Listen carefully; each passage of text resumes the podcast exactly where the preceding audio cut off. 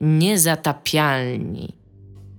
Witamy w 314 odcinku podcastu Niezatapialni. Ja nazywam się Tomek Pstrągowski i będę dzisiaj znowu waszym y, prowadzącym. Nie znowu, ponieważ Iga będzie dopiero za tydzień, ale tutaj y, czasoprzestrzeń się zakrzywiła trochę pod tym względem.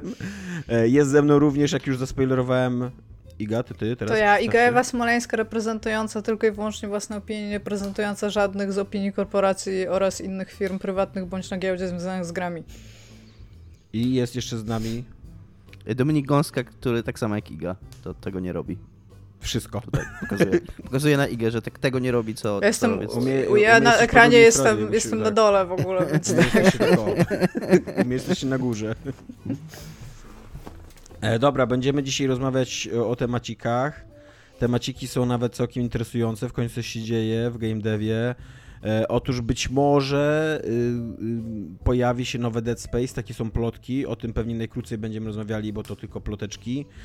Również o tym, że internauci postanowili spiskować trochę i odkryli, że być może Hideo Kojima totalnie nie robi gry, która się nazywa Abandoned, ale być może jednak coś tam w tym jest.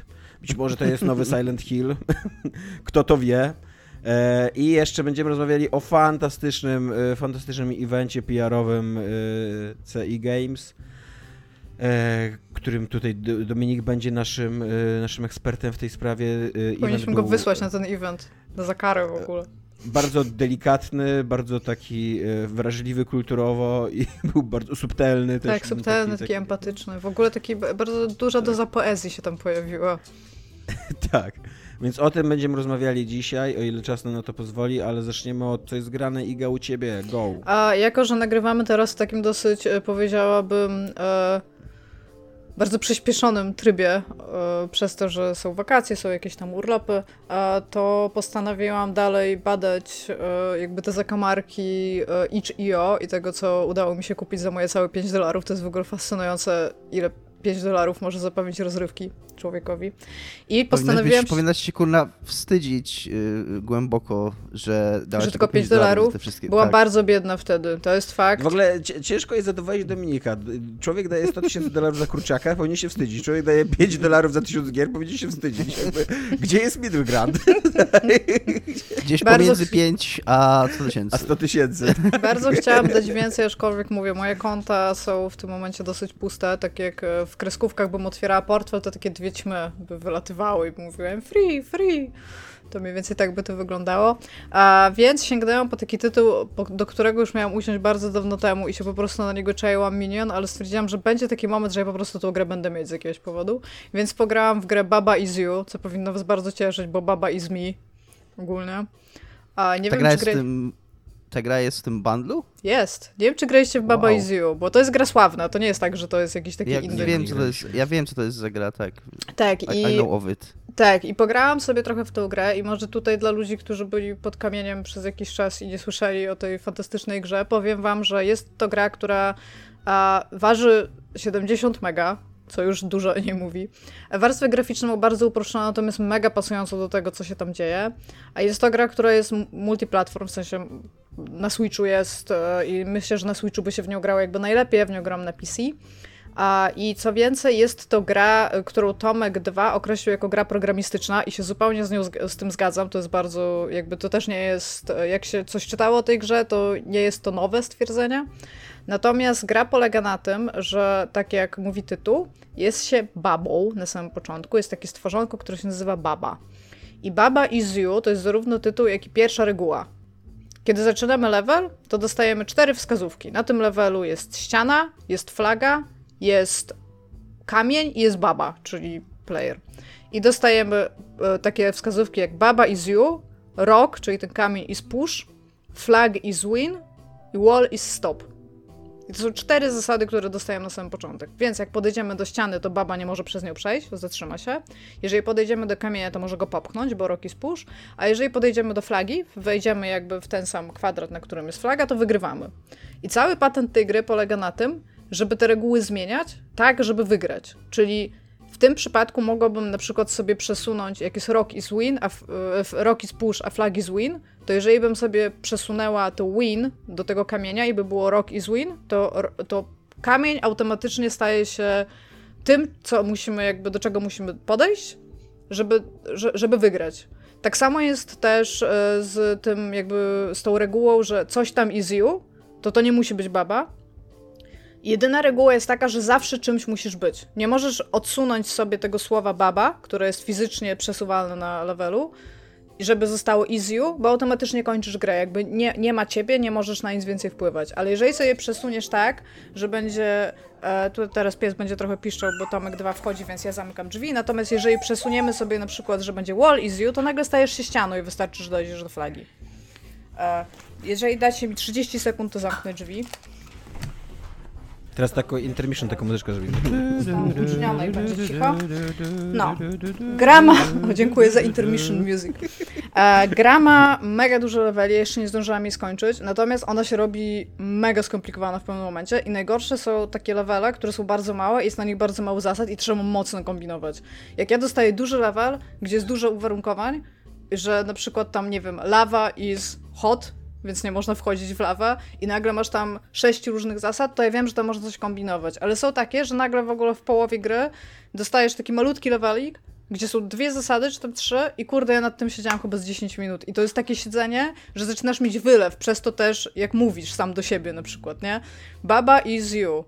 Masz słowo na przykład crab, więc może crab is you, ale też dostajesz uwarunkowania e, typu zamiast is jest też end, czyli na przykład możesz zrobić, że Baba is. E, Crab and Baba is you. I wchodzisz wtedy dwoma, dwoma postaciami. Albo możesz do tego też dołożyć ścianę. I to jest takie dosłownie brain is melt w pewnym momencie. Nie byłam w stanie jeszcze przejść wszystkich leveli, natomiast jest to szalenie satysfakcjonujące. Za każdym razem, jak wpadniesz na to rozwiązanie, to to całe myślenie jest dokładnie takie, jak piszesz kod nie wiem, czy napisaliście kiedyś jakiś kod i nie wiecie, czemu działa, czemu się nie kompiluje i znajdziesz ten jeden moment, w którym się nie kompiluje i to zmienisz i nagle klikasz tam kompiluj i się kompiluje i działa w ogóle. To to jest takie uczucie, nie? Więc bardzo się opłaca w to pograć.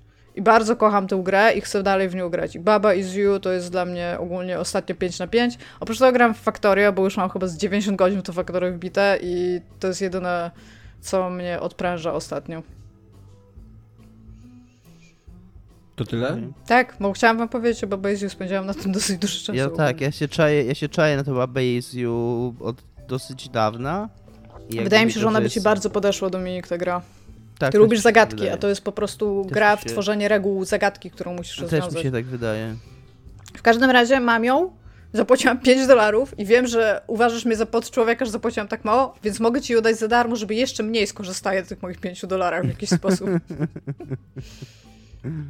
Ale tak, jest mega. Jest mega, Tomek też, nie wiem czy grałeś Tomek, ale myślę, że powinieneś pograć, aczkolwiek jak masz dostęp do Switcha, to ja, ja jestem... Ja totalnie jestem w stanie stwierdzić, że na Switchu by się w nią grało 300 razy lepiej. niż Dominik średnio gry logiczne, lubię zagadki. Ale ona jest też przy okazji taka, bo ona ma taki, e, taki aspekt, który ma bardzo mało gier logicznych, na zasadzie... Nie lubię, jak mi mózg krwawi. A no to tam mózg, do, mi tak dosyć szumi mózg. W sensie słyszę, e, jak mi chodzą, wiesz, wiatraki od mózgu, nie? Po pewnym czasie po prostu, że już tam odlatuje. Ale ona jest też o tyle w porządku, że jak podejdziesz do takiego zadania logicznego, to nawet jak sobie odłożysz tego tam switcha, czy wyłączysz monitor i sobie pójdziesz, to myślisz o tym i jesteś w stanie szybko na to wpaść, nawet jeżeli nie jesteś, nie patrzysz się stricte na to, co też jest dla mnie zawsze plusem w takich grach. No. Mhm. Ale może, e, mówię, ja jestem też dosyć głupia z takich rzeczy, bo ja się starałam nauczyć programować i mi to po prostu nie wychodziło, bo mój mózg nie myśli w tylu wymiarach. I być może dla, na przykład dla Dominika, który jest bardziej umysłem ścisłym i lubi takie rzeczy, to po, może, być, może być prosta gra, aczkolwiek ona mi się wydaje z założenia, że jest trudna. Po to prostu. chyba nie jest prosta gra, to chyba po prostu jest trudna gra, z tego co wiem o niej też. No. A jeszcze przy okazji ona tak totalnie oszukuje cię w, tym, w, w swojej złożoności, przez to, że ona po prostu wygląda w taki bardzo uproszczony, dziecięcy sposób. Wszystko jest też animowane, tak jak, jak nie wiem, w takich e, no, bajkach dla małych dzieci tak naprawdę, w sensie takich animacjach, że ca cały czas kreska musi się ruszać, żeby utrzymywać e, twoje, żeby, no, żeby była bardziej dynamiczna, żeby utrzymywać uwagę i siedzisz i się patrzysz na to baba, a to baba to jest białe kółko z oczami, czterema nóżkami i siedzisz i się nad tym zastanawiasz i o Jesus. No, bardzo oszukuje tą warstwą graficzną. Yy, ona ma przy okazji bardzo fajny trailer, ta gra. Taki podawany często jako przykład y, bardzo dobrze zrobionego trailera, który bardzo w, tak, w takiej krótkiej formie, ale w bardzo takiej e, zwartej i konkretnej pokazuje, jak się w nią gra i o czym ona jest. E, trailera Bardzo nie fajnie. widziałam, natomiast e, pierwszy level jej też ma taki. Ten pierwszy level jest o tyle inny, że on ci przez sam fakt takiej bardzo krótkiej animacji, bo tam ci się po kolei pojawiają te cztery zasady, o których mówiłam. A, I tam się, taki kwiatek się renderuje, ten kwiatek znika, pokazując ci, że tam baba is you. I najpierw ci się pokazuje ta baba i że to jesteś ty. I potem pokazują ci się wszystkie rzeczy po kolei, tak żebyś wszystko mógł automatycznie. To jest jakby bez tutoriala. To jest, to jest automatycznie cały tutorial i wszystko, co potrzebujesz wiedzieć, nie? Reszta to jest już kwestia kombinowania i bawienia się w tym świecie gry. ja w ale ogóle uważam, że to jest straszna cywilizacja śmierci z twojej strony, że ty zakładasz, że to jest ta baba, a nie ten baba. Znaczy, do baba Azin kończy się na A, więc tak uznałam, ale rzeczywiście moim zdaniem to jest w ogóle to baba, bo to jest, y, to nawet trudno powiedzieć, czy to jest stworzonko. Potem pojawia się jeszcze Keke, jako jakaś taka żyjąca rzecz, bo oprócz tego jest Jelly i to jest tam y, meduza, ale jest jeszcze Keke i co to jest Keke i czy to jest humanoid, ma niby dwie nóżki, to, to już w ogóle tym bardziej, bo myślałam, że baba to jest owca może? Ale nie, nie, to baba jest Czemu baba. owca? No bo to wygląda trochę jak owca, przez to, że jest taki A. biały i puchaty i ma cztery nóżki. Keke jest różowy, bardziej ziemniaczany i też ma takie oczka, tylko ma nóżki dwie. Więc siedzisz i what the fuck. Ale tak. Keke is move się zaczyna. Taki ma pierwszy level z Keke. Chyba, że to jest ten raper Kękę bez polskiej czcionki i on jest w tej grze. Aczkolwiek nie sądzę. Być może po prostu jest to Keke. E, Tymczasem e, cudowny świat gier wideo e, boryka się z różnymi problemami PR-owymi i marketingowymi. E, I e, Polska, polski hicior. Jak kurde, to, to jest tak. Sniper Ghost Warrior tak stokowy, Contracts tak. 2. Sniper Ghost Warrior Contract 2. I tak ja się śmiałem Contracts. już, że to jest. Że to, to, ten tytuł brzmi w ogóle jak taki zbiór tagów. Co nie? Znaczy w ogóle bardzo E. dziwnie jest umiejscowiona ta dwójka, bo to by mogło być Sniper Ghost Warrior 2 dwukropek kontrakt, jest y, kon... nie, bo to w ogóle jest podseria kontrakt. To jest i Tak, tak, tak, do ja, to części. rozumiem, ale przez to, że tak to wygląda, to, to ja mam jeszcze taki jakby dodatkowy wylew, bo mogli to nazwać, y, wiesz, pod, mogli to nazwać Sniper Ghost Warrior Contract 2 dwukropek Another Contract jeszcze, nie? Więc to jest złożona, złożona jest ta Another nazwa. Sniper, Another Contracts. No tak, i, Contract. i, i y, próbowała się reklamować ta gra. Dominik, przekazuję ci głos. Y, Opowiedz nam, o co chodzi Tak. w tej fascynującej historii. Gra to jest w ogóle dosyć specyficzna sytuacja i dosyć dziwna, na to też zwraca e, autor, na co zwraca uwagę autor tego artykułu, czyli Eric Switzer z serwisu The Gamer amerykańskiego. Sytuacja jest dosyć dziwna, dlatego że cała impreza miała miejsce po premierze gry, która gra na początku czerwca debiutowała. E, I była swego rodzaju imprezą promocyjną, ale nie skoncentrowaną w żaden sposób na tym, co jest w samej grze, ponieważ jak również zauważa ten autor, on już dostęp do tej gry, nie dość, że ta gra już wyszła, to on wcześniej już dostał do niej dostęp, grał w nią, więc y, nie, było w ogóle żadnej jakby takiej, takiej racjonalnej dla dziennikarza powodu racjonalnego, żeby się na tą imprezę udać. Mimo tego faktu pan Erik postanowił się na nią udać, tak czy inaczej. Nie, ale on, on napisze nawet całkiem tak otwarcie i napisze- fajnie, dlaczego się na nie udało, że, Bo tęsknił za imprezami, pandem- no. że tak, że ten za imprezami, że pandemia się skończyła, że tam y, on lubi takie imprezy i że tam radośnie w ogóle pojechał. nie? Dlatego y, to jest. Ja w ogóle uważam, że to jest bez sensu już na tym etapie. Znaczy uważam, że. y, I to nie, nie mam oczywiście. Znaczy pretensji do niego, jeżeli w ogóle można użyć takiego słowa, bo to w ogóle nie o to chodzi. Y, Wspominam o tym dlatego, że moim zdaniem już na tym poziomie organizowanie przez CI Games takiej imprezy dla dziennikarzy i youtuberów, bo tam byli i dziennikarze i youtuberzy, która tak naprawdę nie ma kompletnie nic wspólnego z pracą, którą oni mają wykonywać, czyli recenzowaniem czy opisywaniem tej gry, a ma być wyłącznie swego rodzaju, nie wiem, e, fajnym spędzeniem wolnego czasu dla nich. No właśnie, nie, nie, to jest jakby PR-owo Tak, i marketingowo ale- to jest zupełnie bez sensu. Jakby tam jeszcze To jest- samych streamerów na przykład zaprosili, Pomijając- żeby oni nie, ja po- streamowali.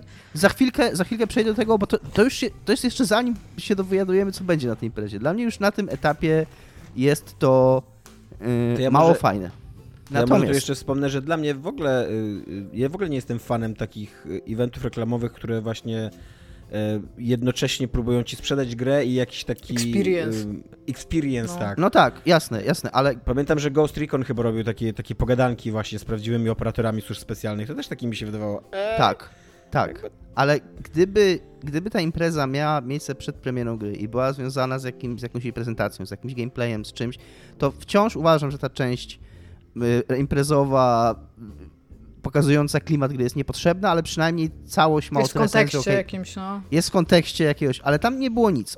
City Interact, CI, przepraszam, CI Games tłumaczy to y, taki przebieg tej imprezy tym, że nie, oni nie mogli na niej być, bo tam były jakieś stanowiska do grania, ale, ale nie było. Y, nikt się nim, nikt jakby nikt się nimi nie opiekował, nikt nie zapraszał ludzi do grania w tę grę, nic sa, z samą grą się tam nie działo. Natomiast to, co się tam działo, i teraz o A tym e, CA, inter- CA Games nie mogło tam być przez pandemię, nie mogli tam Przez pandemię, tak, tak, tak. Natomiast to, co się tam mogło dziać, to cała impreza była zorganizowana na terenie czegoś, co się nazywa Strategic Operation Incorporated, czyli firmy, która wynajmuje teren dawnego studia Filmowego, filmowego i, filmowego i telewizyjnego, e, które zostało, które było wykorzystywane w kręceniu jakichś tam scen czy, czy ujęć e, dziejących się na Bliskim Wschodzie. E, I, i ta, ta, ta, firma przejęła teren tego studia i prowadzi na nim jakieś szkolenia dla wojska i policji i również takie dla cywili, czy cywilów, czy cywili, dla, dla ludności cywilnej takie imprezy, że mogą sobie pobiegać i poudawać, że strzelają do do, s- To strze- strzelają ludzi. do Do siebie do nawzajem. brązowych ludzi. Nie, no do, do, tak. Do, znaczy wydaje mi się, że nie wiem, nie jestem zaznajomiony z zakresem usług oferowanych prze, przez tę firmę, ale to, co opisuje Eric Switzer w tym artykule, to był ta, było taka impreza w rodzaju udawanej akcji antyterrorystycznej, gdzie, uczest- gdzie, gdzie zaproszeni dziennikarze i youtuberzy wcielili się w rolę amerykańskich żołnierzy, natomiast e, inni e, pracownicy tego, tej firmy e, po, po ubierani w sugestywne dość stronie wcielili się w przeciwników. I całość mm, no Tomek się często śmieje, my często poruszaliśmy ten temat tego, jak gry wideo w jaki taki dosyć bezmyślny i stereotypowy i taki karykaturalno-komiksowy, bez obrażenia komiksów, taki, w, taki w, w stylu gier wideo o, e, przedstawiają konflikty i tam niuanse konfliktów e, mm, militarnych, czy, czy tam jakichś akcji terrorystycznych, gdzie oczywiście terrorysta to jest tam brązowy człowiek w turbanie, czy tam ke- ke- kefi, czy jak tam się nazywa kefia, takie to jest słowo, które poznałem w ogóle pisząc ten artykuł. I mniej więcej w takim klimacie był zorganizowany, była zorganizowana ta impreza, czyli biegali ludzie poubierani jak stereotypowi Arabii, którzy, yy, yy, jak cytowany jeden z organizatorów, organizatorów tego eventu powiedział, że to są, że oni zabili wielu dzielnych Amerykanów i teraz Amerykanie będą się mścić na nich i ich zabijać. To się to trochę tak, z tego opisu całego wyglądało trochę jak taka fantazja yy, jakichś takich kurde ośmiolatków, które sobie biegają po, po, po yy, podwórku i nie są zbyt mądrzy i, i ubierają sobie jakieś tam turbany i, i, po 11 września i udają teraz, że będą zabijać zuch Arabów. Jest zbyt to mądre, mówiąc delikatnie, yy, chociaż oczywiście organizatorzy byli bardzo ostrożni, że, bo mimo, że poprzebierali tych, tych przeciwników jako y, za, za Arabów, takich bardzo stereotypowych, to byli bardzo ostrożni, żeby, żeby takich nie nazywać. E, Natomiast no wszystko, cały ten opis, opis tej imprezy, który, który tutaj przywołuje, dosyć jasno daje do zrozumienia, co tam się działo. Tak samo cała ta, on fajnie też pisze o tym, O scenografii tej Yy, oprawie całej. o takiej scenografii, o, tej, o tym, jak, wygl- jak wygląda to stereotypowe miasto, że tam ono w niczym nie przypomina e, prawdziwego miasta na Bliskim Wschodzie, a przypomina jakąś taką właśnie e, fantazję człowieka, który nigdy tam nie był, a wyobraża, sobie to takie miejsce, gdzie żyją najwięksi barbarzyńcy, którzy żyją w jakichś glinianych chatach, e, jedzą jakieś zepsute mięso i tam e, siedzą pod tymi chatami i, i w swoim jakimś, e, nie wiem, przypominającym pewnie język orków na rzeczu rozmawiają o tym, jak, tutaj zabić mnóstwo, ilu to Amerykanów dzisiaj zabili. I, i, i, i, tak naprawdę, no to mi się skojarzyło taki właśnie z takim klimatem orków z Władcy Pierścieni, że cała ta, cała ta, cała ta lokalizacja bardziej przypomina taką właśnie mm, no dziw, dziwną nie chcę powiedzieć, e, nie chcę tego kojarzyć z konkretnymi przekonaniami politycznymi, natomiast ja nie muszę na szczęście, ponieważ e, organizatorzy tego eventu sami skojarzyli to z pewnymi e, poglądami politycznymi, wywieszając flagę Trump Revenge Tour 2024, więc ja, to już nie ja zrobiłem to połączenie, więc załóżmy, że ktoś, kto popiera Trumpa, albo przynajmniej jacyś ludzie, którzy popierają Trumpa, specyficznie ci dokładnie, którzy to zorganizowali, a to, że popierają Trumpa, to wiemy, E, z, tej, z tejże flagi, tak sobie wyobrażają właśnie życie i tak sobie wyobrażają e, ludzi żyjących na Bliskim Wschodzie zapewne łatwiej jest e, dzięki takiemu Tak, on tam fajnie napisał, że, że jest tam stół y, pełen rozkładającego się mięsa, znaczy takiego, tak. podejrzewam, że to było nieprawdziwe mięso, tylko jakieś takie propsy udające rozkładające się mięso, ponieważ ludzie na Bliskim Wschodzie najwyraźniej jedzą brud. tak, tak, tak. I, I, I, tam jeszcze oprócz tego, że mm, taki takie polityczne połączenie z Trumpem zaistniało, to jeszcze e, zostało zapowiedziane, że nikt nie będzie nosił maseczek na tym, na tym evencie. Tak, tak. Tak, żeby, żeby, tak, żeby ludzie byli gotowi. Jeszcze nie wiem, Dominik, czy chcesz powiedzieć, bo jakby taką najważniejszą e, takim climax point, takim punktem kulminacyjnym tego było to, kiedy weszli na trzecie piętro budynku i zmienili swoje, tam M4 oni dostali, e, na, mhm. na snajperki na, no, na snajper, tak. chciałam powiedzieć na snajperzyca, na snajperki zmienili, po czym e, ludzie ci poprzebierani w ten sposób, o którym mówił, o którym mówił Dominik, e, chodzili na dole jak w takim... Źli e, ludzie po prostu. No, ci, ci źli, ci inni, tak. chodzili po podwórku na dole, w, taki, w takim jakby takiej strzelnicy, gdzie się strzela do żywego tam punktu, który się rusza i, i ludzie do nich po prostu strzelają z takich no, snajperek, takich trochę jak ASG i że to było chyba najbardziej takim dehumanizującym w ogóle przeżyciem, który super się podobało innym uczestnikom z jakiegoś powodu.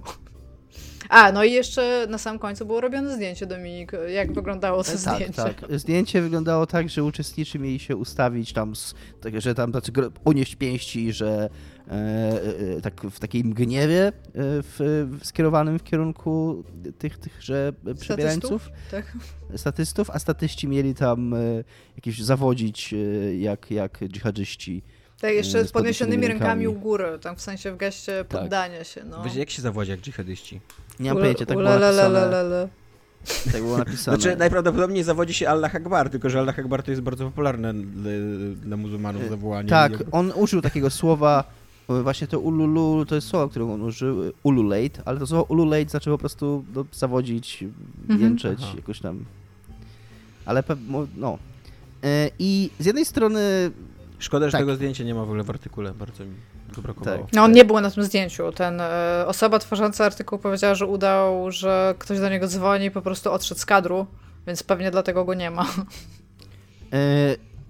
To są gry wideo, takie właśnie są gry wideo. Chciałem tylko powiedzieć, jeżeli chodzi o niuanse przedstawiania. Jeżeli e, przy całym oburzeniu autora na ten event słusznym bądź niesłusznym, pewnie, pewnie słusznym, to jednocześnie to jest bardzo szczere przedstawienie tego, jak, jak twórcy gier y, y, przedstawiających tego rodzaju konflikty mm, pojmują i jak dużo czasu i myśli i, i, i jakiejś chęci przedstawienia jakiejś prawdy o tych sprawach, jakby ile mi to czasu zajmuje. Zajmuje to bardzo niewiele czasu.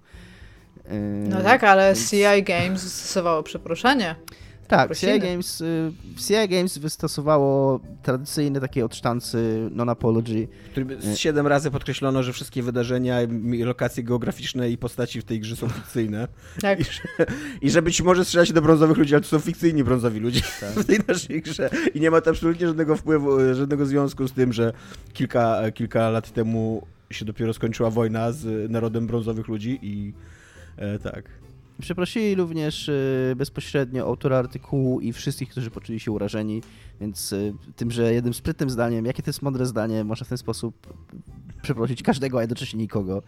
Y, I no tak, jakby ja rozumiem, rozumiem szum wokół tego i jak najbardziej jest to, jest to coś, co warto napiętnowywać, natomiast jednocześnie mm, mam taki swego rodzaju, hmm, jakby to powiedzieć, jak to powiedzieć, żeby to źle nie zabrzmiało. E, opór. E, opór przed, przed, tak, opór przed jakimś takim nadmiernym e, teraz nagle, jak, bo to trochę tak brzmi, tak, takie nadmierne oburzenie tym to by trochę brzmiało tak, jakbyśmy po prostu już rozwiązali wszystkie problemy z grami wideo. Jakby, jakbyśmy żyli już w takim po prostu rozumiejącym, empatycznym i, i uczciwie podchodzącym do te, te, tematów społecz, społecznych i tam y, no, rozwiązanych, czy tam no jakbyśmy, jakby, to był, jakby to był tylko jedyny nasz problem, to okej, okay, to może tak, ale tak jak po prostu to są całe gry wideo i tak wyglądają gry wideo, to jest nasza, to jest nasza forma spędzania wolnego czasu, to jest to jak myślimy, to jest to jak się bawimy i jakby to jest odbicie i jak napisał y, autor wielki sam, że sami z siebie się śmiejecie i teraz ja mogę to sparafrazować i powiedzieć czym się przerażacie, sami sobą się przerażacie czytając te, te doniesienia, no to jest po prostu gry wideo w, y, w pigułce. Smutna, smutno to jest absolutnie. ogólnie. Ja mam trochę tak, że dziwię się, że taka sprawa tak późno, jakby, że, że, że taki artykuł się nie pojawił z 10 lat temu czy 15, bo jest absolutnie pewien, że, że mnóstwo takich eventów jest i było organizowane. Nie, na pewno, tylko dopiero po prostu. Ja w ogóle. Nie wiem, mi, tak, tak serio, to najbardziej zainteresowałam, znaczy właśnie najbardziej jakby zwróciłam uwagę e, z tego całego artykułu na to, że po co, po co i w jaki sposób to się wydarzyło. To było moje takie pierwsze ten, że to nie ma żadnej wartości ani jakieś takie marketingowej, ani PR-owej wydaje po prostu. Mi się, tak, wydaje tak. mi się, że y, y, y, CI Games to jest jakaś duża firma, tak? Która tam miele jakoś, wiesz, jak każda korporacja, swoje procesy. I podejrzewam, że taka akcja marketingowa została wprawiona w ruch w pewnym momencie. Później została, jakby terminy się tak, przesuwały tak, przez tak, COVID tak, pewnie tak. głównie. I w pewnym momencie sytuacja już wyglądała tak, że wszyscy wiedzieli, że to bez sensu, ale pieniądze już zostały, zostały zainwestowane, no to żeby jakby minimalizować szkody, to po prostu niech ktoś tam pojedzie, niech kto, ktokolwiek nie Nie, totalnie zminimalizowali szkody, bo no. nie, ma, nie dostaną wiz. No. wyszło jak wyszło, no. Trochę to nie wyszło, ale jakby y, y, y, przeżywszy kilka lat w korporacji, e, e, dosyć łatwo mi sobie wyobrazić tą taką, wiesz, maszynę e, biurokratyczno-decyzyjną, która w pewnym momencie już, wiesz, już jest tak bezwładna i taką inercją się rządzi, że no po prostu, dobra, dwa tygodnie po premierze kij. Nie, nie, niech tam po prostu ktoś pojedzie i coś zrobi, co nie? Moim zdaniem w ogóle Tylko, że... jest też taki jakby aspekt całości, co, co mi się wydaje już od bardzo dawna i że w ogóle mega mało ludzi w marketingu growym robi robotę, że tak powiem, że jest e, tak up to date ze wszystkim, co się dzieje i że powinni. Jest, może tak, jest jakoś mało, jakby to powiedzieć, takich empatycznych y, ludzi, którzy są w stanie w jakiś sposób nakierować pewne rzeczy na właściwy tor. O tak. A że to jest show biznes, bo to gry to jest show biznes i to, to nawet nie jest tam jakiś IT biznes, to jest show biznes, nie? To jakby rozumiem, czemu nie, czasami są takie pomysły na takie rzeczy, aczkolwiek e, dobrze jest, jak jest taka osoba, która mówi, ej, wiecie co, let's not, jakby, nie?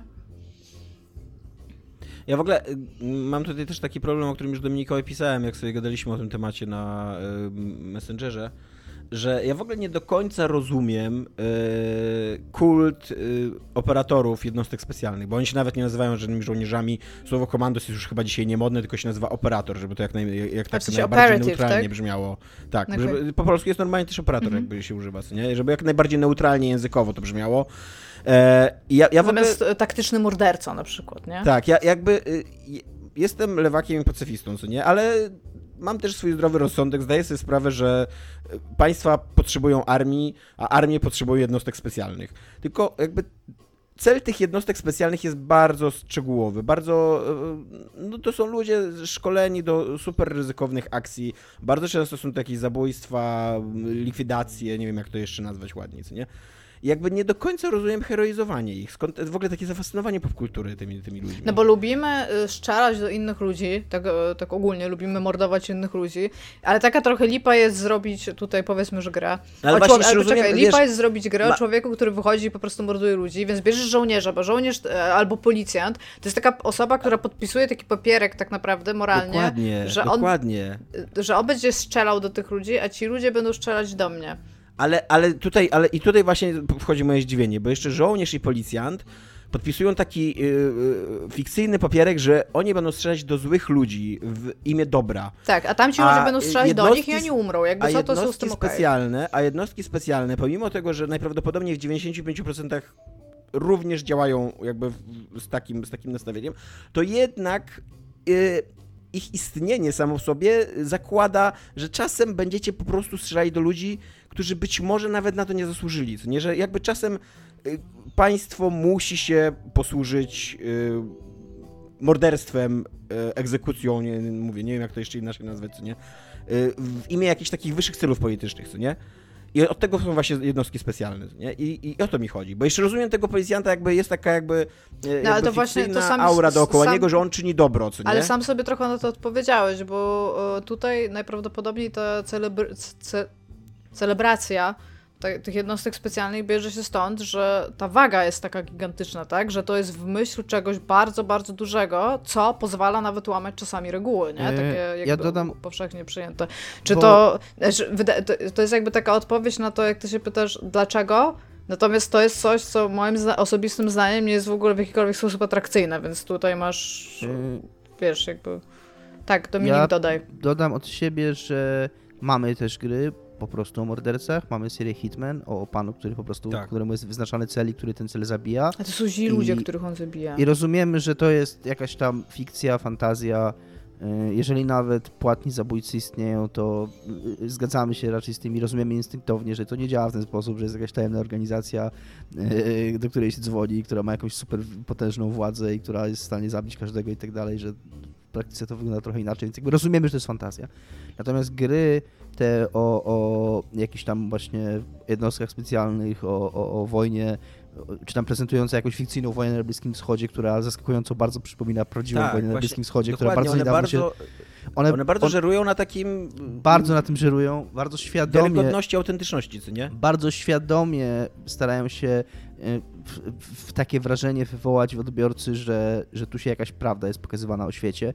Swoją drogą elementem, nie, trzeba daleko szukać, bo w, dokładnie w tym temacie cała ta impreza, zastanawialiśmy się po co ona jest. Ona jest właśnie dokładnie po to. Ona była dokładnie po to, żeby pokazać ludziom, y, jak bardzo blisko prawdy jest ta gra i że to, to, że to jest wszystko związane, bo to jest jakiś tam teren, na który jakaś, jakaś jednostka, gdzie są prowadzone szkolenia dla wojska i dla armii, więc to jest, Jakby- jest, taka, jest taka aura, aura właśnie pokazywania jakiejś prawdy. Jakby tak, ale wciąż to było wyrzucone z kontekstu gry, o której nikt nie mówił tam. Tak. Więc jakby ja I rozumiem, że to- być to, może to ja- miało takie być, aczkolwiek to w ogóle takie nie jest, nie? W sensie to, co, co No się tak, stało. tak. Ja bym był bardzo szczęśliwy, gdyby gry chciały yy, pokazywać jakąś prawdę o wojnie, ale one by trochę chciały mieć ciastko i zjeść ciastko, bo z jednej strony yy, starają się sp- sprawiać takie wrażenie, że tutaj będzie jakieś prawdziwe doświadczenie żołnierza pokazane, a z drugiej piszą wieloakapitowe przeprosiny, w których mniej czasu poświęcają na przeprosiny, a więcej czasu poświęcają na tłumaczenie, że nic, co się dzieje w ich grze, nie ma nic wspólnego z żadną prawdą o czymkolwiek. Tak, jednocześnie właśnie, nawet chyba nie tylko gry, ale w ogóle taka wojenna fikcja. Udało się, udało się y, świat, światu wytworzyć taką, y, taką wojnę idealną, dziejącą się w oderwaniu od ofiar cywilnych, w oderwaniu od polityki, takie, takie jakby czysty, y, czysty teatr działań wojennych, co nie? Że tam, tam się dzieje prawdziwa wojna, tam się dzieje bohaterstwo i, i, i tak dalej, a to wszystko, co się dzieje dookoła, to, to jest coś innego niż wojna. To jest, tak, to jest ta wojna, o której my nie chcemy opowiadać. Co nie, z nie chcemy mieć nic wspólnego. Tak. Iga, czemu masz smutną buźkę zrobiłeś, No taką to smutna stereotypową? Okej. Iga, zapytaj się mnie, co jest grane. Tomek, co jest grane u ciebie? Tomek, powiedz nam, co jest u ciebie grane. E, Jest u mnie grana książka, znaczy, no tak, grana, bo to był audiobook, więc tak, więc dokładnie jest u mnie grana książka. E, Koniec świata, umyj okna, Agnieszki Jelonek. Zanim jeszcze do niej przejdę, to jeszcze wspomnę, że za tydzień, ponieważ mam e, umiejętność patrzenia w przyszłość w content niezatapialnych, za tydzień będę opowiadał o trylogii powieści science fiction e, Johna Scalziego, Scalzi, nie wiem, czy się odmienia jego nazwisko, John Scalzi. Ja bym powiedział, ja bym powiedział Skalziego. Skalziego Ja też też. bym powiedział Skalziego, no raczej staram się zawsze odmi- odmieniać. E, o, o Imperox e, i przeczytałem w międzyczasie jakby w trakcie tego tygodnia, co jest do, do przodu, ja w tym czasie przeczytałem tą książkę do końca, tą trylogię i absolutnie nie zmieniam swojej oceny. Absolutnie e, wszystko, co powiem za tydzień jest... Jeżeli chcecie znać ocenę Tomka, to musicie nas słuchać za tydzień. Tak, wszystko co powiem za tydzień o tej książce jest, jest prawdą, nie zmienia się, nie zmienia się do, aż do końca tej trylogii. E, ona na nic innego, e, ani lepszego, ani gorszego, nie wiadomo co ja tam powiem o tej książce, czy, czy, czy, czy ona była dobra, czy zła. E, a teraz tak, a teraz sobie przesłuchałem audiobook mm, e, Koniec świata, Koniec umyj świata okna. umyj okna. To jest bardzo dobry tytuł. To jest, to jest bardzo dobry powiedzieć. tytuł, mogę go od razu wytłumaczyć, bo książka traktuje, książka jest, traktuje, jest takim monologiem wewnętrznym em, kobiety, em, która e, boryka się z depresją i ze stanami lękowymi, takimi naprawdę bardzo nie. silnymi. E, takimi, że tam 7 chyba czy 8 terapii opisuje, że bierze leki, że opisuje leki, które nie, nie działają, leki, które działają, e, że podejmuje próbę samobójczą na samym początku książki, e, albo ma też takie rozpaczliwe jakby próby uporządkowania swojego życia poprzez wyjazd do Indii, tam odnalezienie jakiegoś mistrza zen, żeby on jej wytłumaczył, jak być szczęśliwą i jak sobie poradzić sama ze sobą. E, I, I to koniec świata umyj okna, e, to się wiąże, to, to, to jest nawiązanie do tego, że ludzie podejmujący próby samobójcze albo udane albo nieudane, e, zazwyczaj, e, przynajmniej ona tak pisze w tej książce, nie wiem czy to jest prawda, bo sam nigdy badań na ten temat nie przeprowadzałem, zazwyczaj y, bardzo normalnie jakby taką rutynę dnia bardzo, bardzo normalnie prowadzą. E, i, i ona mówi, że to jest właśnie dziwne, że o, o, zaraz się zabijesz, koniec świata idzie, ale ty tutaj najpierw musisz umyć okna, bo miałeś to zaplanowane na dzisiaj, co nie? E, Albo, że tam nie, Słyszałem- zrobiłeś obiad, co nie, a chwilę później po ciebie sobie żyły, no bo Też chciałeś, słyszałem- żeby rodzina jak wróci, to jednak miała coś do zjedzenia, co nie, jak ci No, znajdzie tak, twoje tak, tak się dzieje. Też słyszałem o tym i e, nie pamiętam już w jakim kontekście, ale, ale mm, tam, gdzie to o tym czytałem bądź słuchałem, było to tłumaczone tak, że w przypadku takich osób prawdopodobnie dużo się dzieje w emocjach tej, tego człowieka i dużo nieporządku jest i ta decyzja, kiedy ona jest już faktycznie podjęta o, o zakończeniu swojego życia, wprowadza taki spokój. Ona wprowadza na te, na te ostatnie chwile, kiedy ta osoba już się pogodzi z tym, to to wprowadza na tyle właśnie takiego spokoju i, i takiego bezpieczeństwa, którego ta osoba nie miała być może od dawna i może to z tego wynika właśnie taka, takie kontynuowanie normalnego funkcjonowania. No, więc stąd tytuł. E, Jest to bardzo dołująca książka, jak się możecie domyślić. E, Zwłaszcza, że ona ma takie realistyczne, łamane na fatalistyczne podejście do choroby, jaką jest depresja i stany lękowe. W ogóle nie, nie jestem pewien, czy, czy stany lękowe zawsze występują w przypadku depresji, czy to jest po prostu taki typ, Nie, nietypowy mam- zestaw. W sensie nie, nie zawsze, aczkolwiek bardzo, bardzo często. No i ona tam, ma- ona tam ma autentycznie Te- takie... Stany lękowe występują w ogóle przy bardzo dużej liczbie I ona jeszcze... wszelkiego rodzaju zaburzeń Bo to jest jeszcze coś innego, ona ma jeszcze ataki paniki, takie paraliżujące, co nie? Takie, A że... Kępiński w ogóle twierdzi, że lęk jako, jako odczucie jest e, jakby u podłoża wszystkich. e, zaburzeń psychicznych, więc no, ja idąc jego jakby szkołą i też e, podczas moich wielu różnych terapii jakby z moją depresją, tak żeby dostać narzędzia, żeby sobie radzić z codziennym życiem, no to właśnie raczej walczyliśmy z lękiem. Ja na przykład miałam stany lękowe przez bardzo długi czas, cały czas je mam, tylko po prostu potrafię sobie z nimi trochę lepiej radzić i to było zawsze związane z depresją. No a ta książka jest, y, tak jak mówię, dołująca, bo to w ogóle nie jest książka o takim triumfie wygranej z chorobą, co nie? O pokonaniu choroby, jak się mówi. Jest czasem taki militarny język, co nie, że pokonałem chorobę, walczyłem z chorobą i tak dalej. To w ogóle nie jest o tym książka, to jest książka o tym, że e, ta główna bohaterka, to, to też nie jest książka autobiograficzna, przynajmniej nie sprawia takiego wrażenia, że te, wydaje się, że ta bohaterka jest po prostu fikcyjna. Eee, I, i nie, nie chcę tutaj jakby spekulować, na ile autorka jakby swoje jakieś własne doświadczenia, bo przy, tam przelała, bo to bez sensu. Eee, ale jest o tym, że ona sobie z tą chorobą bardzo nie radzi, że całe życie jej się rozpada, że właśnie je- jest taki motyw w ogóle zupełnie tego wyjazdu do, do Indii i ja w pewnym momencie byłem bardzo zniesmaczony tym, że, bo wszystkie jakby wątki z, z, z, biegły w tym, w kierunku takiego cudownego ozdrowienia, co nie? E, więc tutaj spoiler mały, nie, tam nie dojdzie do ozdrowienia, jakby to jest fikcja, w którą jakby ta bohaterka chce wierzyć przez pewien moment, że, że oto właśnie znalazła taki cudowny lek na, na, na, swoje, na swoje choroby i a później jak przychodzi jakby weryfikacja tego, to, to tym boleśniej jakby się rozczarowuje, bo mm, e, no bo po prostu tak, po prostu mm, okazuje się, że żaden, żaden z tych problemów nie został rozwiązany przez magiczną wyprawę do Indii i odnalezienie jakiegoś buddyjskiego mnicha, który tam wytłumaczy ci, co to jest równowaga życia, nie? E, Jest to też książka o tym, e, jak trudno jest utrzymać bliskich w przypadku takiej choroby ciężkiej, jak, jakby, jak, jak ciężka jest ta choroba też dla bliskich osoby chorującej. I zawsze e... myślałam o tym jako osoba, która ma depresję, że ja sobie, że jest dużo łatwiej, pomimo tego, że to szalenie trudno mi sobie jakoś radzić, niż ludziom dookoła mnie sobie radzić ze mną, kiedy mam depresję. Więc tak, ci ludzie, to są prawdziwi, e, używając języka militarnego wciąż, prawdziwi bohaterowie depresji to są ludzie, którzy się zmagają z ludźmi, którzy mają depresję. No y, i, i tak, jakby nie jest to książka, która y, wywróciła mój świat na nogi, postawiła mój świat na nogi.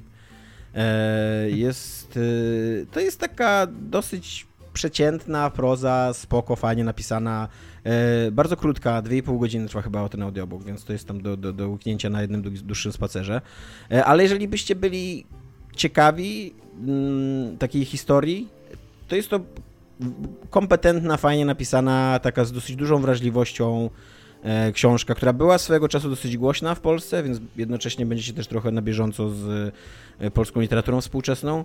Dominik, który czytał ostatnio e, tego, zapomniałem, Halny? Jaki, Halny, tak. Jest teraz specem od współczesnej literatury polskiej, więc może to cię zachęci. Aż to centra handlowe też przecież przesłuchałeś po tym, jak, tak, jak W ogóle ja tak, również. No dobra, Czy my zakładamy klub polskiej literatury współczesnej? Trochę mi się, trochę mi się notabene ta książka kojarzyła z Jak pochować centra handlowe, bo bohaterka Jak pochować centra handlowe też chorowała na depresję. E, dużo mniej drastyczny przebieg tej choroby miała, ale jednak też, też miała. Do tego y, też tematem obu tych książek jest trochę tak siłą, siłą rzeczy e, miejsce kobiety w polskim społeczeństwie i miejsce takiej jakiejś kobiecej słabości w polskim społeczeństwie, jak to jest postrzegane, jak, e, no, jak w ogóle kobieta jest postrzegana. A do tego jeszcze e, obie te bohaterki to są freelancerki. Wydaje mi się nawet, że obie są dziennikarkami albo jakimiś osobami zajmującymi się pisaniem, więc to też jakby. Tutaj na przykład w tym e, Konie Świateł Myj Okna e, jest dosyć fajnie pokazane, jak e, współczesna niepewność na pewno nie pomaga wyjść z depresji, jak taki brak brak stałości życiowej, brak stałości w zatrudnieniu i, i, i, mm, jakby no te takie mechanizmy, które, które prowadzą do tego, że nie jesteś pewien jutra i że nigdy nie możesz czuć się stoprocentowo bezpiecznie no właśnie tak, nie, na pewno nie pomagają. Nie? nie chcę powiedzieć, że, że, że pogrążają jeszcze bardziej człowieka w depresji, ale na pewno nie pomagają jakoś ustabilizować swoje życie i, i, i walczyć z chorobą. E, no, więc to jest książka ode mnie, którą przesłuchałem. E, tak trochę polecam, ale bez jakiegoś super tam entuzjazmu. Nie jest to książka, którą trzeba przesłuchać albo przeczytać, nie? Ale jest, jest okej, okay, jest spoko. Dobra, nagadałem się, więc Iga, oddaję Ci głos. Dobrze. A jeżeli oczekujecie, że 20. Znaczy, jeżeli oczekujecie na to, co pokaże EA a w lipcu, to chyba z 22, a w swoim takim EA Play, które to robią jakby obok e, tych wszystkich rzeczy związanych z w cudzysłowie tutaj jest air quote takie E3, to najprawdopodobniej pokażą, a właściwie zapowiedzieli, że pokażą e, jakby revive, jakby zmartwychwstaną jeden, je, jedną z jedną ze swoich własności intelektualnych, a, która podobno cieszy się dużą jakby liczbą fanów a, i teasowali coś takiego, że e, pokażą to, chyba że wcześniej umrą. I to umrą w sensie, że będą dead, jest od wielkich liter, w sensie napisane all caps, cało tematycznie jakby, mm, jak, jako że jest taką plotką, to ludzie zaczęli szukać, co, co, tam, co tam to EA ma w tej swojej kieszonce, w swoim woreczku i znaleźli taką serię jak Dead Space. Nie wiem, czy pamiętacie, jestem wielką fanką Dead Space'a. Ja jestem też fanem Dead Space'a. E, więc tak, więc e, stwierdzili, że być może to będzie Dead Space. I jakby e, tak, jakby ma bardzo wielu fanów, przynajmniej dwóch z trzech tego podcastu, więc to już są moje badania ilościowe, jakościowe, co należało udowodnić. Jest to bardzo możliwe w związku z tym. Natomiast ma to robić studio, które zrobiło wcześniej, teraz e, też w sumie bardzo lubianą grę, małą grę, e, Star Wars Squadrons. Nazywa się EA Motive.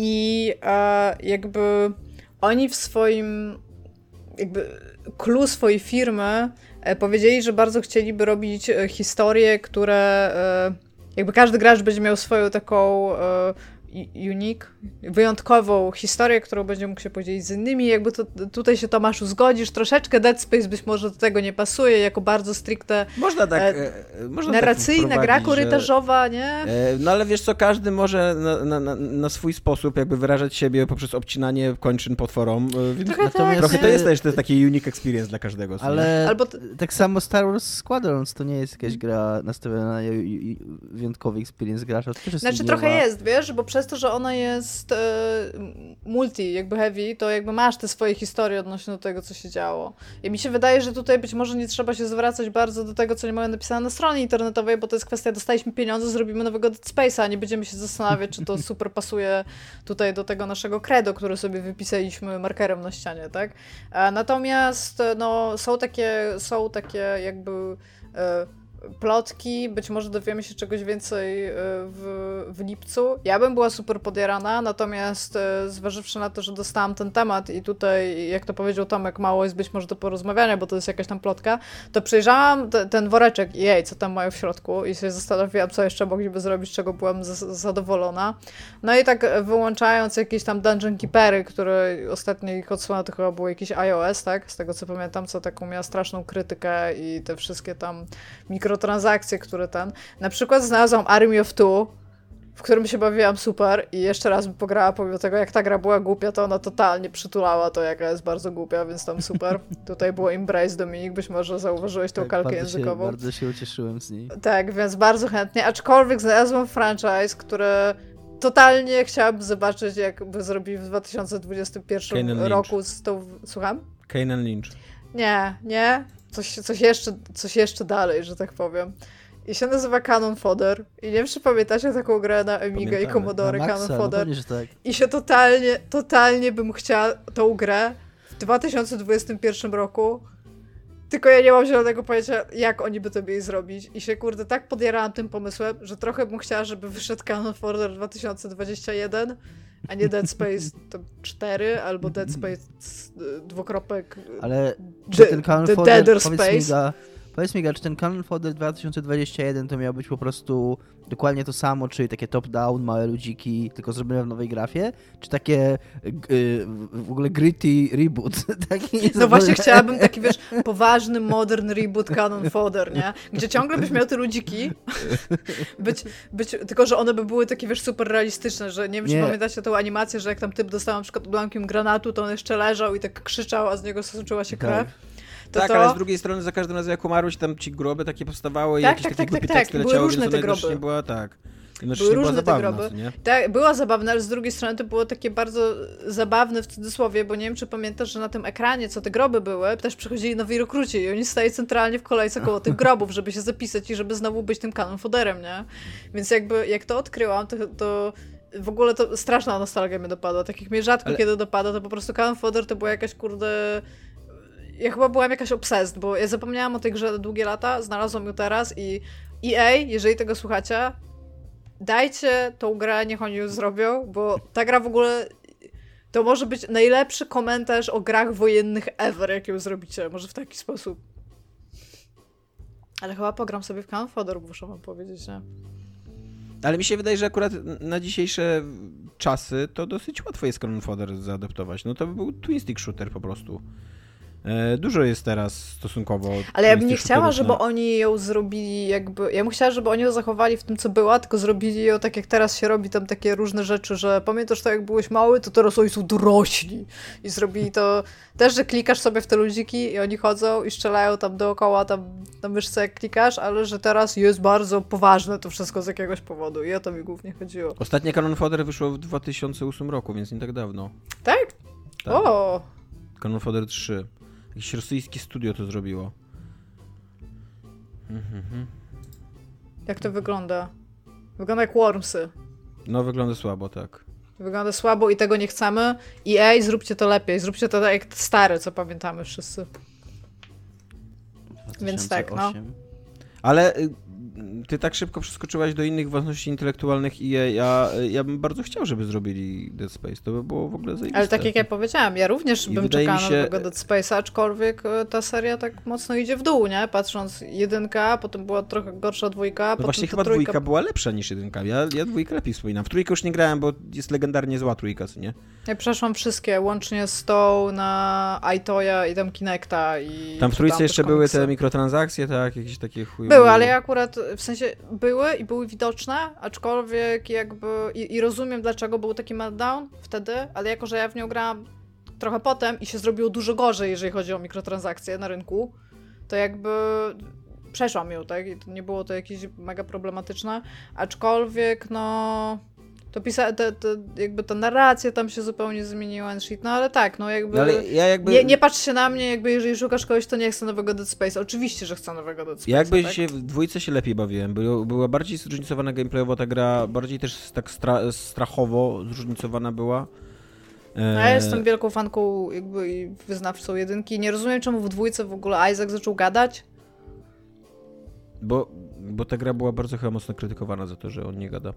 Niby tak, ale z drugiej strony, wiesz, nagle miałeś zupełnie innego typa, nie? Ja wyszłam z jedynki, Isaac był dla mnie jakąś postacią i nagle on został napisany. I tak jakby...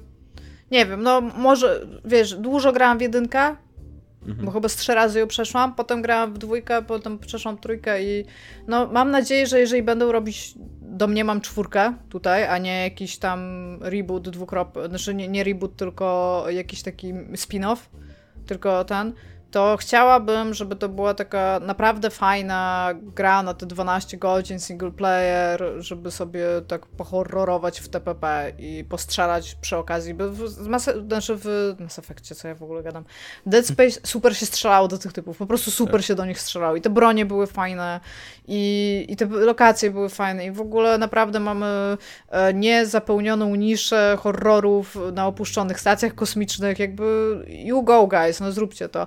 Ale Canon Fodor też super spokojnie. Nie wiem, czy pamiętacie, że tam jak się podchodziło do tych chatek i się rzucało granat, to z tej chatki e, dach wypierniczało do góry. To nawet Bardzo dobrze pamiętam tę grę, bardzo dobrze pamiętam tę grę. I ona miała piosenkę w e, tym, jak się uruchamiała. To też było niesamowite, że gra ma piosenkę, w której autentycznie jest śpiewany tekst. Tego nie pamiętam.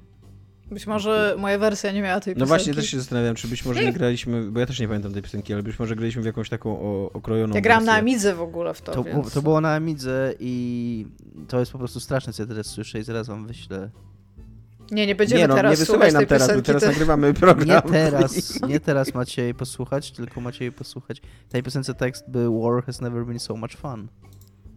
Tak, ale sprawdziłam i oprócz tego, z, z, jeżeli chcieli zrobić e, jakiś taki grę słowną ze słowem dead, to szukałam tam i tam oprócz Dead Space mają też Death Spank, co mam nadzieję, że to nie będzie to, bo będę super zawiedziona. Oraz, nie wiem czy Deer Hunter, tam jest dużo dead, ale sądzę, że to też nie jest jakieś nie wiadomo jakie tam ten. No, no i tak oprócz tego nie za wiele znalazłam, ale jak znalazłam Cannon Fodder, to już po prostu, już, już stwierdziłam, że, że muszę. A ciekawe, muszę ciekawe, czy jest teraz rynek na takie wysokobudżetowe strzelanki horrorowe. Czy wiesz, czy, czy sukces Resident Evil 8, e, która była mega oczekiwaną grą i, i mega wydarzeniem, co nie i chyba pokazała właśnie, że przynajmniej Resident Evil jakby ma swoje miejsce gdzieś na rynku. Mi się w ogóle wydaje, że Resident Evil to jest taki teraz mokry sen deweloperów, którzy siedzą na tych swoich IP tego typu i wiesz, Resident Evil 5, e, ludzie go lubią, mi się bardzo nie podobała ta gra. Szóstka jest po prostu no, strasznie krytykowana i się z tym super zgadzam, jakby, nie? I potem wyszła ta siódemka, która była zupełnym po prostu zakręceniem w tym garze, a wciąż się wszystko zgadzało, w sensie wszystkie rzeczy tam były. Teraz wyszła przez siódemkę, która była tak popularna, wyszła ósemka. Ilu ludzi w ogóle grało w siódemkę i w ósemkę w trakcie, kiedy wychodziła ósemka, to tydzień przed. Połowa moich znajomych grała w ogóle w siódemkę, nie? Ja tak po prostu widziałam, że siedzieli na Steamie, siedzieli przy PS-ie, tam siedzieli i po mhm. prostu grali, nie? I mi się wydaje, że jak masz taką teraz IP jak Dead Space, to robisz właśnie coś takiego, nie? Ja bym nawet nie była zła, chociaż nie wyobrażam sobie tej gry w FPP. Szczególnie, że naprawdę mega się w nią grało w TPP, ale naprawdę, kurde, jakby fajnie ją napisali i jakby zrobili fajną grę, to ona by się sprzedała za, to, za ten rok czy półtora, kiedy pewnie chcą ją wydać, to ona by się sprzedała po prostu gigantycznie dobrze. Fajnie by było też, gdyby ona trwała 8 godzin, Jakby No właśnie ten, mówię tak e, do 12, nie? To Ta, ta, ta Star Warsowa mega. gra, co oni zrobili wcześniej, to właśnie Dominik ją chwalił za to, że ona była nie, nie za długa, taka była ak- akurat takie doświadczenie, co nie? Tak. Więc y, to, to jest dobre, dość, tak, to jest dobre, że, że takie studio mogłoby ją robić. Tak. No I- ja, i to, ja co Iga, to... No przepraszam. I to co. Nie, nie, bo Iga powiedziała wcześniej a propos Star Wars Squadron, że to była gra multi, nie z mojego punktu widzenia, to znaczy i też wydaje mi się, że ona dosyć szybko straciła popularność, bo taki Space Combat, ona jest dosyć nudna koniec końców, tam się za wiele nie dzieje w tym multi, ale właśnie głównie ta kampania, taka 8, może 6, 8, 8, 10, no taka w miarę krótka, fajna, treściwa, można było sobie polatać stateczkami jak z czasów TIE Fightera i to było super. Ja wiem, że ludzie w umie, w, moi znajomi po prostu się umawiają na to, żeby sobie w to trochę popykać. E, Patrząc na więcej gier, które mają, nie jestem w stanie stwierdzić co innego, bo to było jakby no wszystkie rzeczy tak na niebie i ziemi raczej wskazują, wszystkie znaki na niebie i ziemi raczej wskazują, że to będzie Dead Space, co mnie i Tomka bardzo cieszy, a Dominik e, nie wiem, nie wiem, Dominik. Ja ciągle iść muszę zagrać- jakieś dominikowe rzeczy, jakieś asasyny masz może do Muszę, skończenia ciągle, albo- muszę ciągle w jedynkę zagrać, no. Ale by było, jakby zrobili open world Dead Space, co? Byłoby, kurde, Na 60 najgorzej. godzin? Najgorzej by było, Tomek. I wyobrażasz sobie, on ma ten taki, e, to takie coś, co ma na ręku, co robi takie pi, pi, pi i pokazuje ci, ten, którędy masz iść i wyobrażasz to sobie Tak. w open worldzie? O I tam masz z Jezu. 15 questów otwartych, co nie? No. Wszystkie I takie wszędzie dookoła w ogóle. Wszystkie to są flash questy oczywiście. Ale ja w ogóle, w sensie, jakby, okej, kumam, że komercyjnie to pewnie, no, jakby nie sprzedaje się tak dobrze taka gra tam na 13 godzin albo coś takiego, ale Jesus, no to jest naprawdę w tym momencie, e, w tym, kiedy teraz się właśnie ten rynek otworzył, tak po tym rezydencie, usiąść i zrobić takiego naprawdę super Dead Space'a, o Jezu, to ja bym była w ogóle ustawiona na trzy kolejne lata, ja bym była happy, nie? Nie dość, że cały czas bym mogła czekać na nowego Resident Evil, to jeszcze Dead Space'u by wróciło. No co, co jeszcze? Jeszcze Silent Hill może? A może, ponieważ... W ogóle totalnie pokazujecie oboje, pokazujecie zupełnie inną stronę niż jak jest.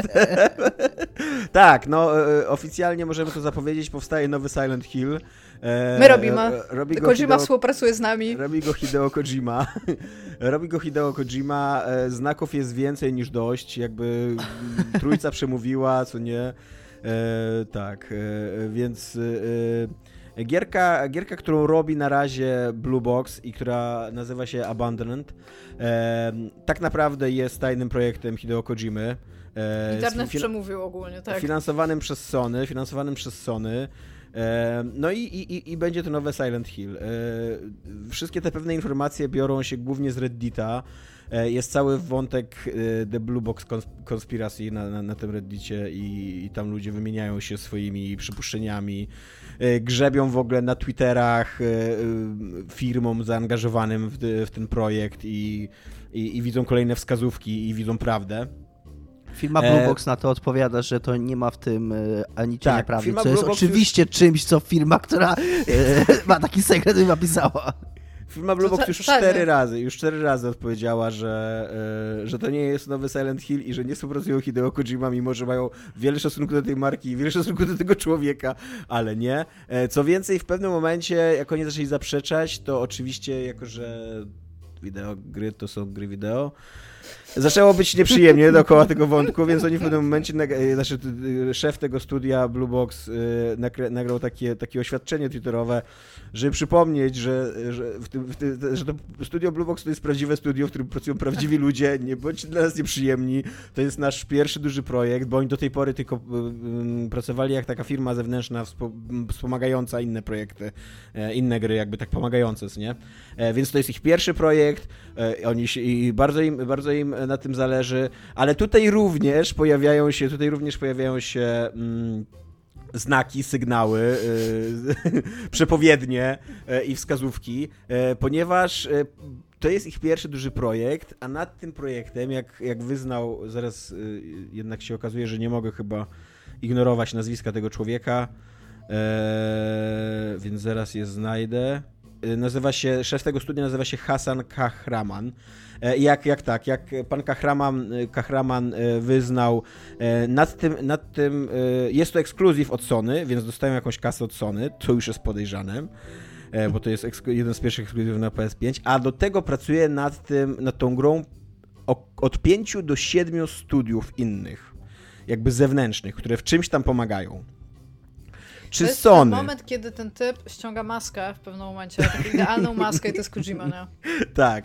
Czy Sony finansowałoby e, projekt na 5 do 7 e, studiów, e, robiony przez jakichś totalnych żółtodziobów, którzy, których, dla których to jest pierwsza gra, gdyby to nie był Silent Hill robiony przez Hideo Kojima? Jakby odpowiedzcie sobie na to pytanie. To po pierwsze, a po drugie ten stokowy tytuł Abandoned to jest tytuł projektu tylko. E, I w sensie on ko- kod na tak, taki. kodnej, tak. I on zostanie, on zostanie zmieniony na tytuł, który zaczyna się na S, a kończy się na L. Co E, jest trochę głupie, bo jak o tym pomyślisz, to projekt Kojima się nazywać Silent Hills, więc tam powinien się zaczynać na S i kończyć na S, ale okej, nie? e, więc tak, e, więc, więc w tej sytuacji jesteśmy. E, wszyscy zaprzeczają, ale internet i tak wie lepiej. E, ja uważam, że, że uda im się nas oszukać. Znaczy, mam z tym projektem mam y, jeden gigantyczny problem, że oni puszczali ten trailer na mm, tej konferencji, jak, jak startowało w ogóle PS5. I ten trailer, ja go dzisiaj obejrzałem ze dwa razy, czy tam się coś nie chowa. On jest strasznie słaby. Jest. Nie wiem, czy go pamiętacie. Strasznie jest, jest słaby. słaby. Ja dzisiaj To go jest- oglądałam i... To są jakieś takie nieruchome klatki takiego lasu zimowego, w trochę spukim klim spuki klimacie, jakieś tam jest... No, I babka mówi. Tak, jakaś ba- babka opowiada dokładnie w tle. I tam się nic nie dzieje. Na jednym, na jednym z tych ekranów płonie ogień, co jakby nie jest olbrzymim wy- wy- wydarzeniem technologicznym w grach A, a znaczy no nawet nie A, no powiedzmy Jest to dosyć olbrzymim wydarzeniem technologicznym raz w naszym życiu y, jakby ludzkości, tak? Tak, to było tak. ważne. Ogólnie już jesteśmy za, za, za etapem zachwytu, co nie? Tam, ogniem.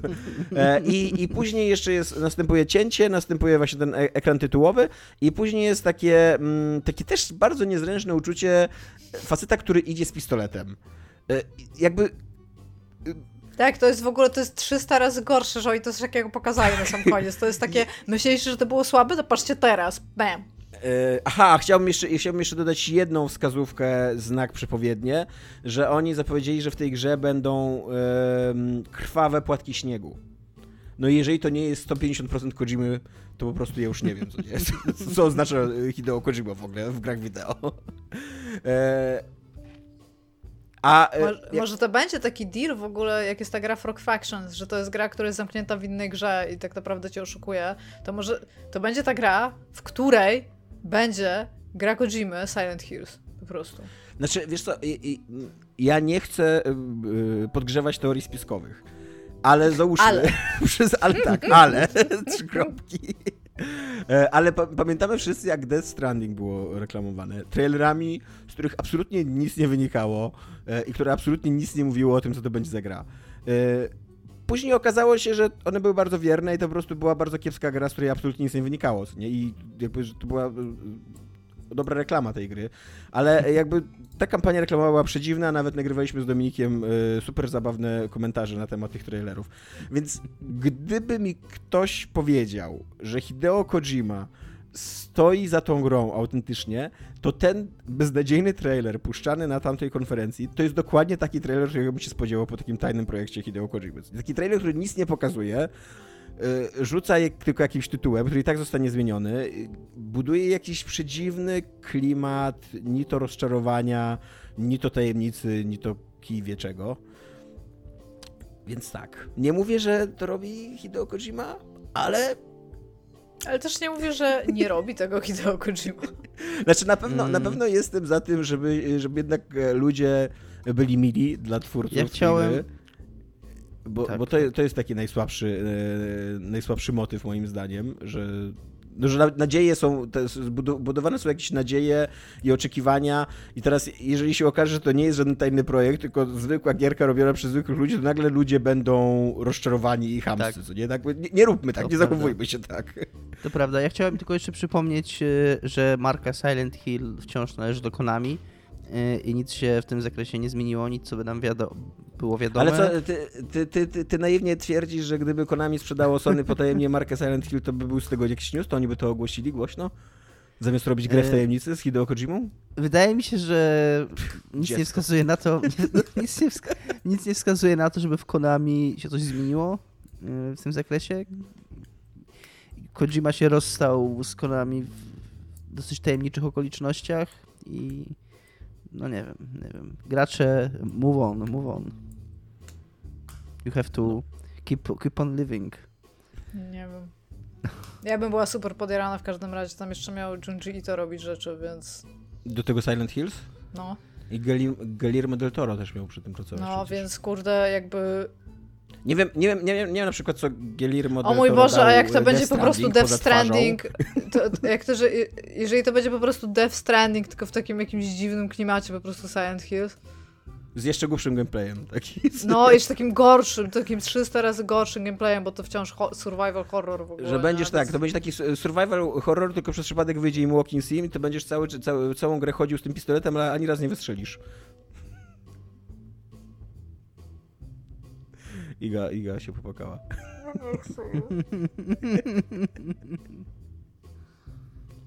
Dominik, co jest grane u ciebie tym, tymczasem? Tomek, tymczasem.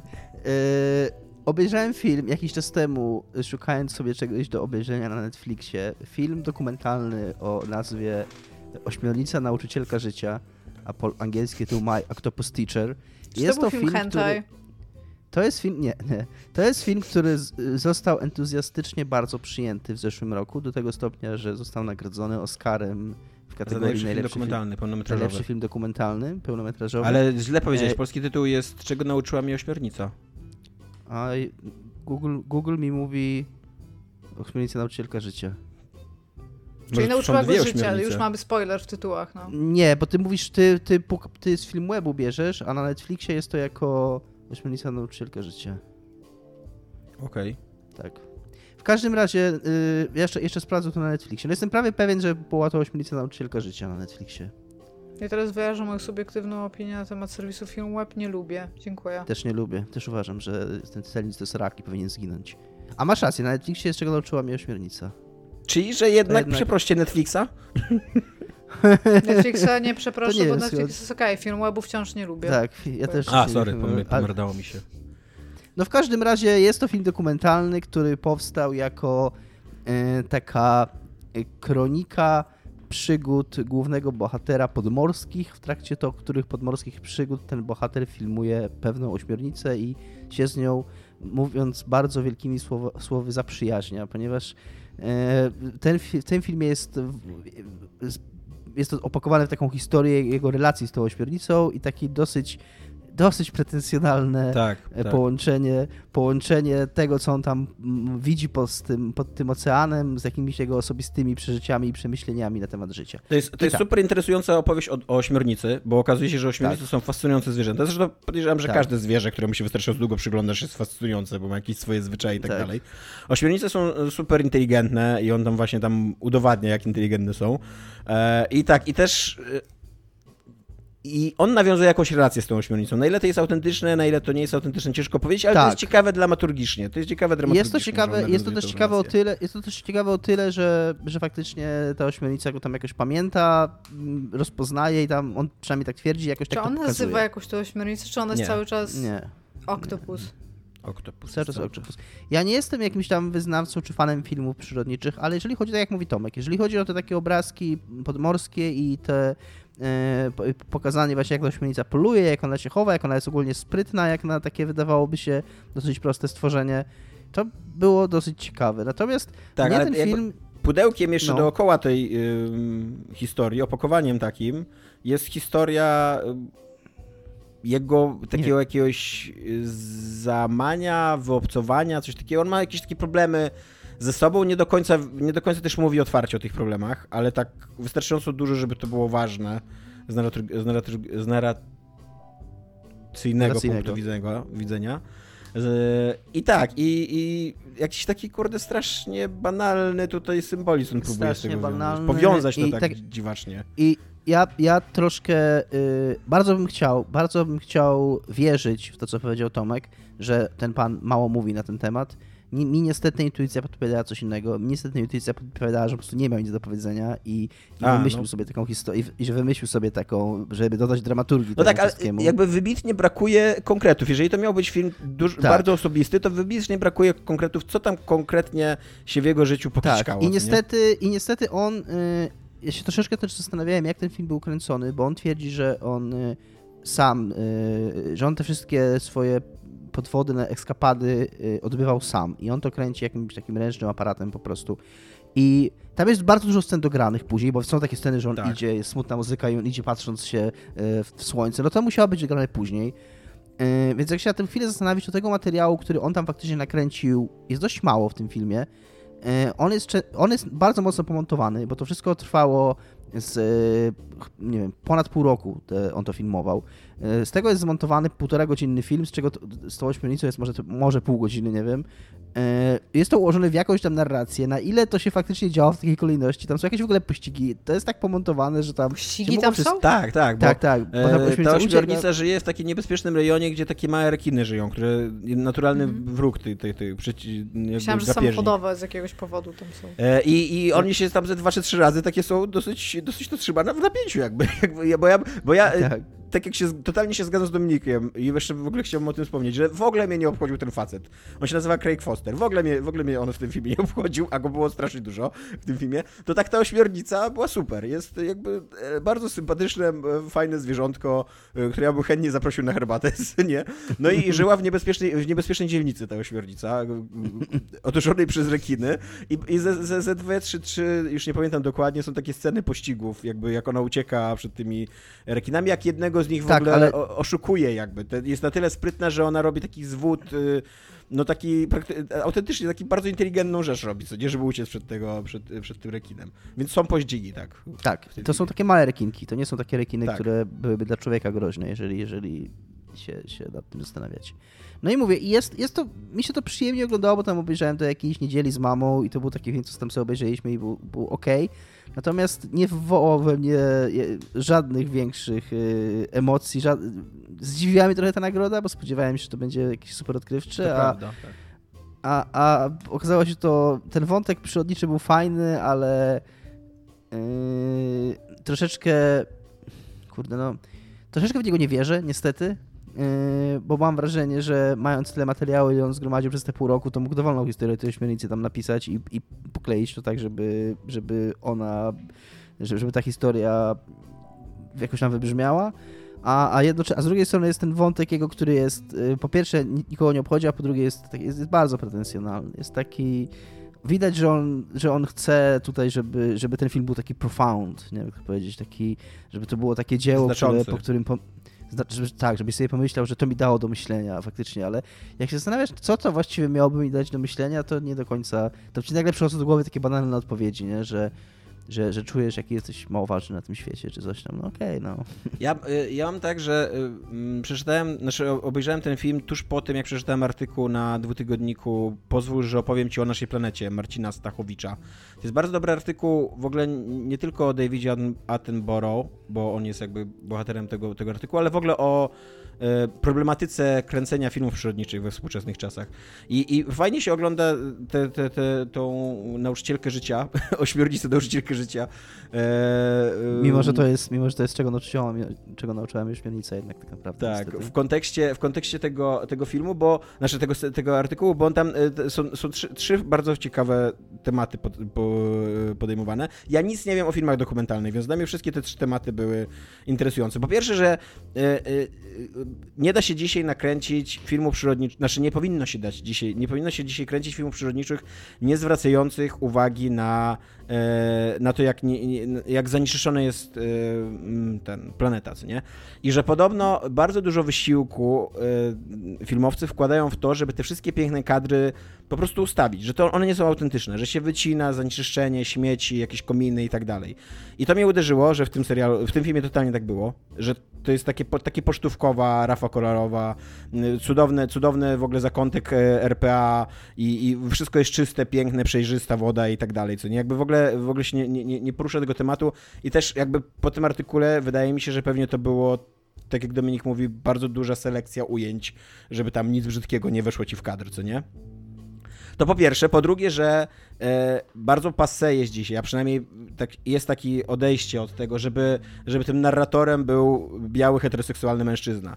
I to nawet nie dlatego, że biały heteroseksualny mężczyzna jest passe, tylko że biały heteroseksualny mężczyzna, głównie właśnie przez Davida Attenborough, jest takim symbolem kolonializmu, nie? A jednak filmy przyrodnicze i te wszystkie takie naj, najdziksze, najbardziej godne zachowania rezerwaty przyrody, czy jakieś takie cuda przyrody, y, znajdują się zazwyczaj w państwach, które były kolonizowane, nie?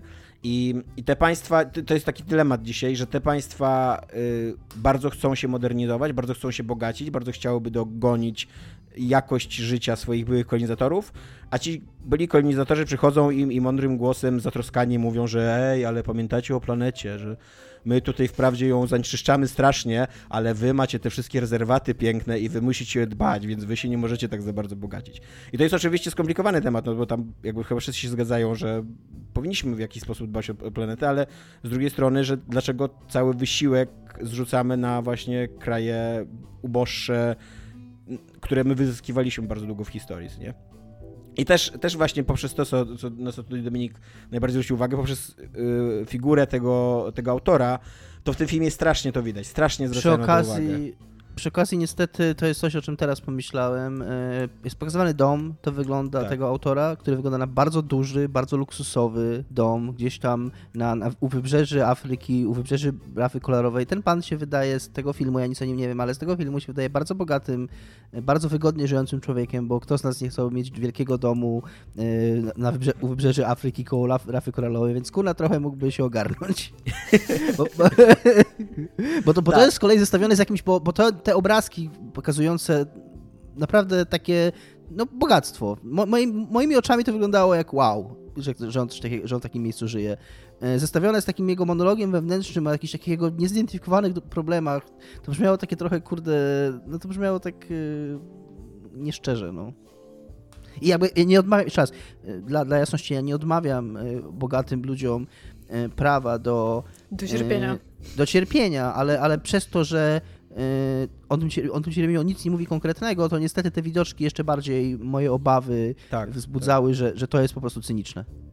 E, a trzeci, trzeci, e, trzeci temat tego artykułu z kolei, który tutaj przemawia za, na korzyść tego filmu, jest taki, że coraz więcej osób w tym środowisku ludzi kręcących, dokumentalistów kręcących filmy takie właśnie przyrodnicze i mm, filmy mówiące też wprost o katastrofie klimatycznej i, i, i, ekologicznej, e, jest zdania, że ta strategia Davida Attenborough, czyli takiego właśnie poważnego nauczyciela, który tutaj tłumaczy ogrom w ogóle ekosystemu i skomplikowaność tych wszystkich procesów i, i wiesz, jest takim mądrym wykładowcą, że ona po prostu nie odnosi sukcesu i że dużo bardziej y, do ludzi przemawiają takie kiczowate obrazki, z którymi się łatwo identyfikować, właśnie takie ładne zwierzątka, z którym taki, no taki kicz po prostu, nie taki emocjonalny kicz.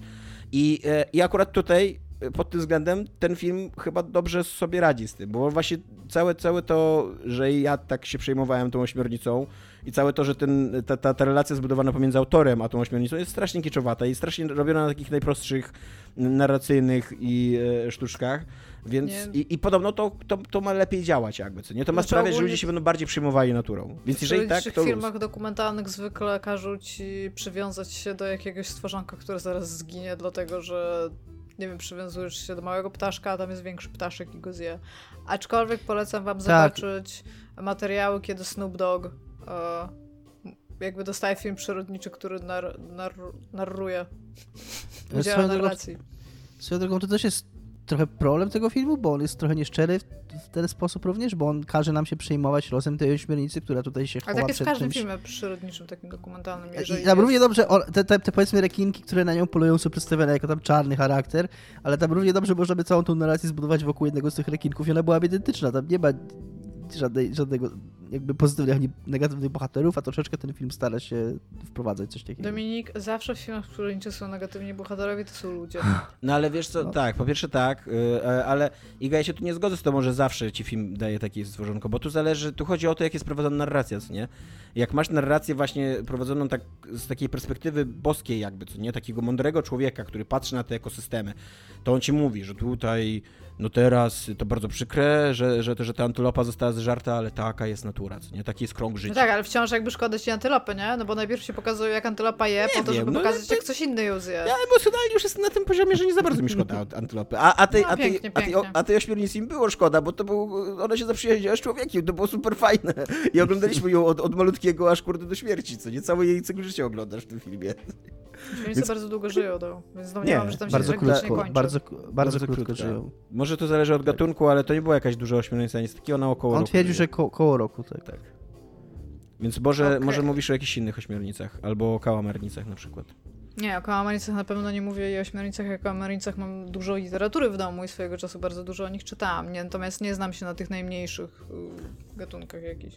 Craig Foster twierdzi, że około roku Znaczy ja nie mam zamiaru mu zarzucać kłamu. Jest tyle gatunków ośmiornic, że tam Tak, możliwe, że to była, bo tutaj widzę, jak szybki Google daje mi Giant Pacific Octopus 3 do 5 lat. No ale to nie była jakaś Giant, ona była taka raczej medio, medium. size. Mediocre Oceanic Octopus. No i na koniec mamy sekcję komentarzy, y, w której wypowiedział się Fisher. Y, Przeczytam to, bo to jest fajna ciekawostka, bo...